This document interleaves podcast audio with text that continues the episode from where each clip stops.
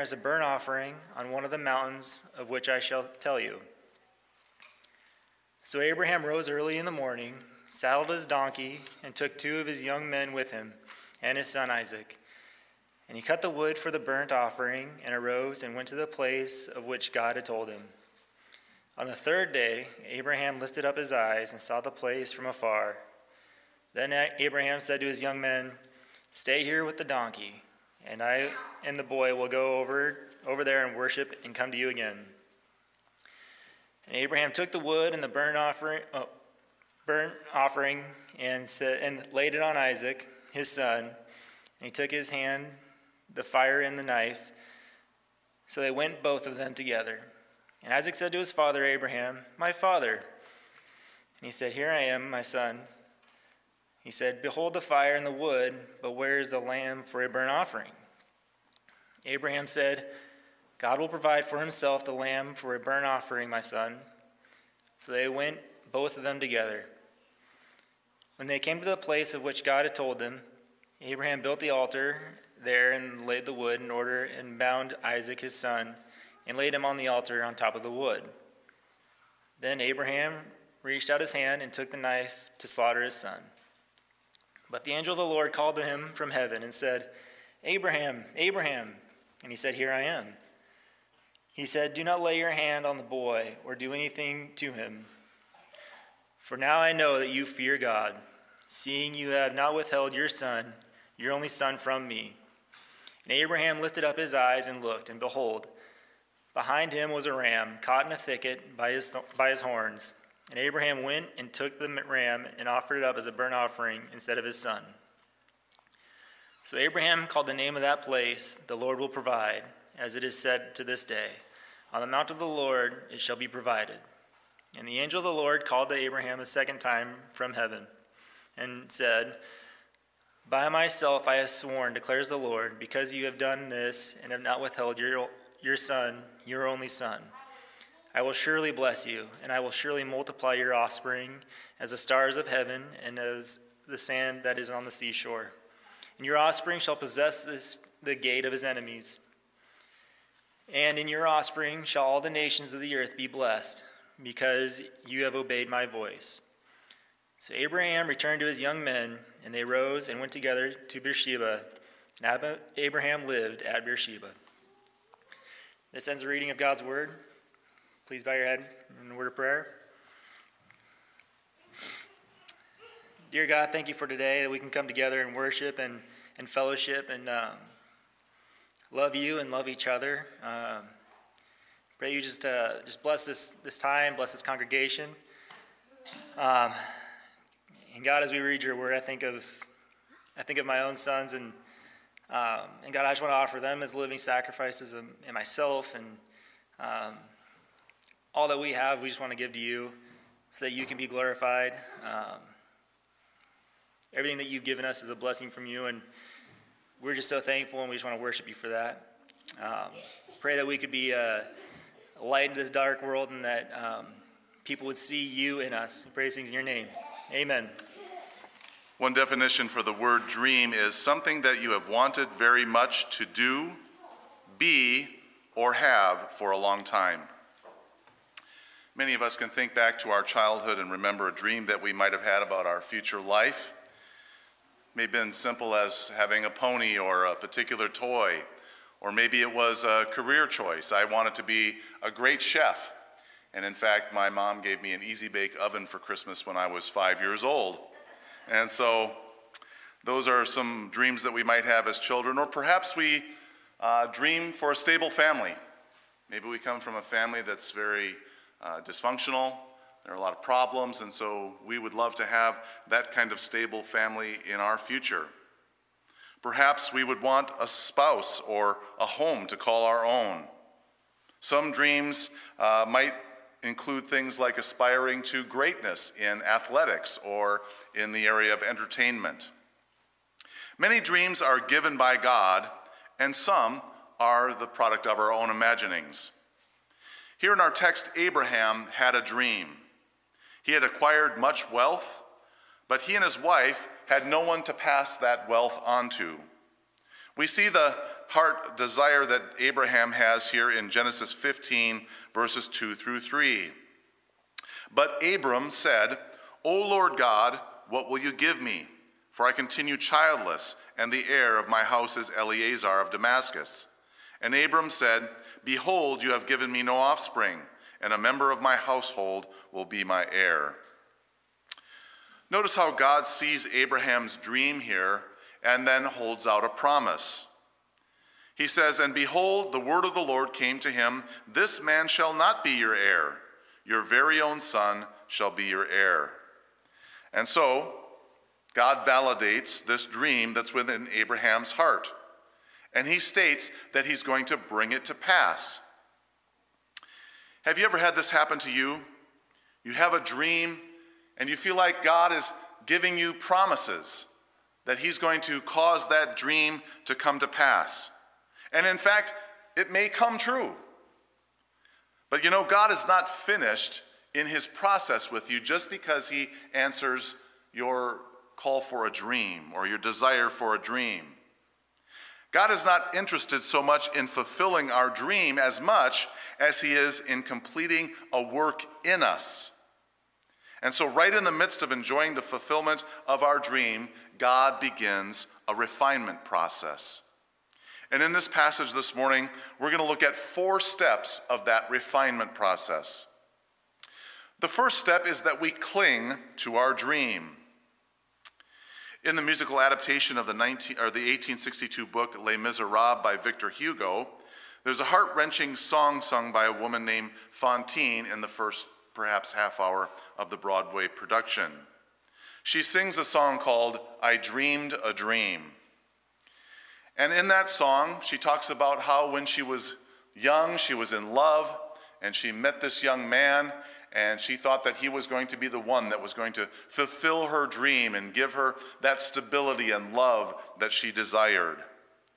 But now that she has reaped the consequences of foolish decisions, she mournfully states that life has killed the dream I dreamed. I wonder if Abraham felt a little bit like that at age 70. Perhaps he had hoped for a large family and it, most certainly he wanted a son to carry on his family name. He wanted one who could benefit from all the hard work and sacrifice that he had given uh, so that he could acquire this wealth and pass it on down to somebody else. And now, life, or his long life, has killed the dream that he dreamed because most people don't have kids at 70 with their wife being 60. Did he wonder whether his sins that he had committed kept him from receiving what God had for him? And when God comes to Abraham in the beginning of chapter 15, he says, Fear not, Abram, I am your shield, your reward shall be very great. Abraham's answer is not one of great gratitude here. In essence, he says, Yeah, thanks God for all the great stuff you've given me, but you've basically ignored the true dream of my heart to have an heir. But I believe that God wanted him to know that this fulfillment of Abraham's dream could only come to him in a way that was humanly impossible. In fact, in this situation, he's 70 years old. He receives this promise from God to have a child, and he doesn't have Isaac until he's 100, 30 years later. I mean, I was wondering, I was wondering all that time, did I hear wrong? Did I get this wrong, God? But now we fast forward over a quarter century now, and things have happened since then. The best of being which is that Abraham has a son, Isaac, whom God provided through his wife, Sarah. This was the child of the covenant. God was going to keep covenant with Abraham's seed down through the ages and he could die in peace knowing that things were well in hand and that God had fulfilled his promise. Some of you here today may feel like you're living the dream. Maybe you've pursued a career that you've dreamt about uh, since you were young. You're doing well in it, making lots of money, you're financially secure. Maybe you're walking in a particular ministry that you love, something that God showed you way long time ago that you were going to be doing, and now you're walking in it. or God is using you mightily to fulfill uh, his purposes in the world. Or for others, maybe the dream of raising your children successfully has been realized, and you see your grandkids around you, and they're living in the Lord or uh, relative happiness and peace. But then, as in the life of Abraham, God does something unexpected. He takes you a step deeper. And so, the next step in this process is that our dream must be sacrificed. I think it's very difficult for us to comprehend what it is that God asked Abraham to do when he told him to take his son Isaac up onto this mountain, lay him on an altar, and kill him. I mean, how do you explain this to your wife? Oh, honey, we're going on this little trip, and by the way, Isaac's not coming back. or what about the servants? They're going up the mountain. You guys stay here. I'll be back in a little bit. Uh, this is 911. yeah, yeah, we don't know where Isaac is now. And this is one of those stories that we become so familiar with that it almost loses its impact. But I thought about my own sons, and it began to hit home a little bit more. What if my wife and I had been waiting for decades to have children, wondering if it was ever going to happen? And now we have this son, our only child. And now, based solely on a word that God had given to me alone, not even Mary, just me, I'm going to travel to a place that I've never been and kill my son in obedience to God's word. For many of us, the dream that we are carrying would die as difficult a death as the one that Abraham faced here. We may cling to it because God gave it to us. You know, God isn't that kind of God, is He? He's not the kind of God that gives you something and then takes it and rips it away, is He? That's not the kind of Father that He is, is He? And so I wonder if any of you have had maybe a career track that you've been on, and God asked you to sacrifice it for Him. I was on a particular career track. I had a beautiful barber shop in North Minneapolis.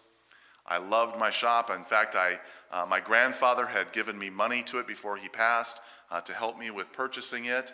Um, all my friends and relatives and family came and blessed it, and you know all these customers that I had developed friendships over 13 years in this shop with.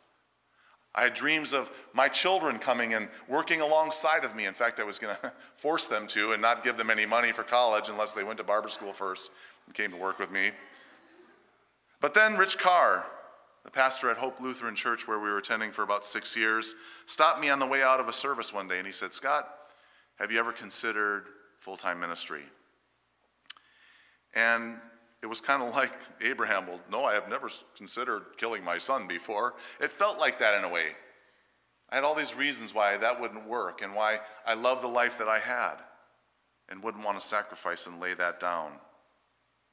There have been numerous missionaries throughout the history of the church who have given up stunning careers and wealthy inheritances in order to follow the call of God.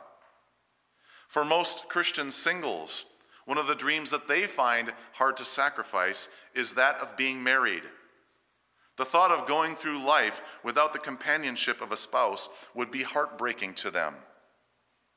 Or another one that closely resembles the Bible story here that we're focused on is the dream of the perfect Christian family. Well, hey, God, I took Growing Kids God Way class, right?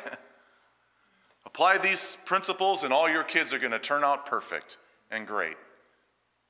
I'm like, God, you know, I can understand me getting messed up when I was a kid. I mean, I, the family I had, but we're raising them in the Lord. How can they have these kinds of struggles? And suddenly, this dream of the perfect Christian family starts to die and is sacrificed. The next step we see in this process is that the sacrifice tests us. Some may wonder why it is that God sees fit to test us. The testing of Job comes to mind where God allowed Satan to take away all Job's possessions. Then he took all his children, none were spared. Then his health was taken from him. And it's clear in the first chapter that God knows Job's heart. He sees that he's an upstanding and righteous man. In fact, God knew how Job would respond to the test. So, why the test? Why does he still do it? And I think the answer is that we don't know how we're going to respond. God knows, but we don't. And so, in the test, we discover for ourselves what we're made of and our reliance on the living God. Unless you've been single most of your life and desired more than anything a spouse, you will never know the pain and suffering of having to lay that down on the altar. Unless you've had a secure job in a particular career track that you love, you'll never know the difficulty of the test of laying that down to do what God has for you. Most of us will never come close to knowing the depth of despair that Abraham went through to bring himself to the point of raising a knife over Isaac's head with every intention of bringing it down to kill him. And in this very act of obedience, Abraham's character is revealed. As you walk out the sacrifice of your dream, your character will be revealed as well. As you maybe write that check to some ministry instead of buying that dream boat or that dream thing that you wanted, and instead give to the Lord as He's laid it on your heart. As you put your child on an airplane to a, some far off distant land, your character becomes evident. As you say no to that man who you are very drawn to as a future spouse, but you know is not God's best because they're not a believer, your character is revealed. The fire from the altar reveals it. The final step here that we see in this process is that our destiny becomes clear. Pastor Robert Morris has a wonderful series called From Dream to Destiny. And he talks about the fact that God gave Joseph a dream. And in that dream, his brothers and his mother and father are bowing down to him, right? But that dream, the fulfillment of that, having them come bow to him, was not his destiny. His destiny was to help thousands of people, to take charge of Egypt so that thousands would be saved in the famine. And that dream just sent him on the path to become that. God took him through many different tests to prepare him for the moment so that his character matched up with the responsibility that he needed to carry. If at a young age his brothers and mother and father had come and bowed down to him, his character would not have been such to be able to handle that kind of praise, that kind of authority. But when God brought him through test after test, Potiphar's wife, prison, being left in prison after giving a great prophetic word. Now suddenly he's ready, and when his brothers come and his mother and father come to bow before him, it's not like, ha, told you so.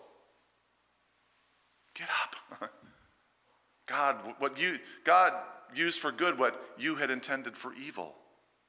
And he does the same thing here for Abraham. Having a son was not the ultimate destiny for Abraham because people have sons every day. But God had greater purposes in taking him through the test and the trial that he needed to face because God wanted to establish his covenant with mankind through Abraham. And once he passed the test, God revealed himself to Abraham in a greater way and he blessed him. And so the lesson that was given to mankind through the life of Abraham was that the Lord would provide for himself. Wrapping up this morning, it's very interesting that many events that are significant in the life of God's people happened right at that very spot of Mount Moriah. You know it by a different name today the Temple Mount of Jerusalem. This is the very spot where God spoke to David a thousand years after Abraham. He told him to build a temple for the Lord, his God, there. And then King Solomon built that tem- temple, eventually resting upon that very spot. This is the spot where Jesus did much of his teaching to his disciples. And in fact, some believe that the crucifixion of Jesus was just within sight of that very spot where Isaac was almost sacrificed. But then God provided for himself with the ram in the thicket. And so God truly has provided for us by not withholding his own son. We can hold on to our dream until they become like the manna that God had provided. The dream is meant for a season. But if you cling to it and you hold on to it, it will begin to rot your life instead of laying it down for the fresh thing that God has for the very next day. Sufficient for the day, but when hoarded, becomes infested with maggots. Some people's dreams have become like that to them. They don't sustain life anymore, but they've turned to death and decay. But when we're willing to lay that dream on the altar before the Lord, He reveals to us the real reason for the dream in the first place. It's to reveal to others His sacrifice, namely the Lamb of God who takes away the sin of the world. Let's pray. Father, we thank you so much for the sacrifice that you've given to us. And Lord, you've given us many dreams and answered our dreams in many ways, but Lord, help us to not cling to the dream, but to lay it before your throne so that we might walk into the destiny that you've given us, that you've mapped out from the beginning of the world, those works that you have before us. And we pray this in Jesus' name. Amen. Thank you for tuning in to this sermon series from Elam. If you are encouraged today, would you consider supporting our online ministry through a financial contribution? Personal checks can be made out to Elam Lutheran Church and sent to 11504 26th Street Northeast, Lake Stevens, Washington 98258. Or you can give online at elamlutheran.net. Thank you and may God bless you the rest of your day.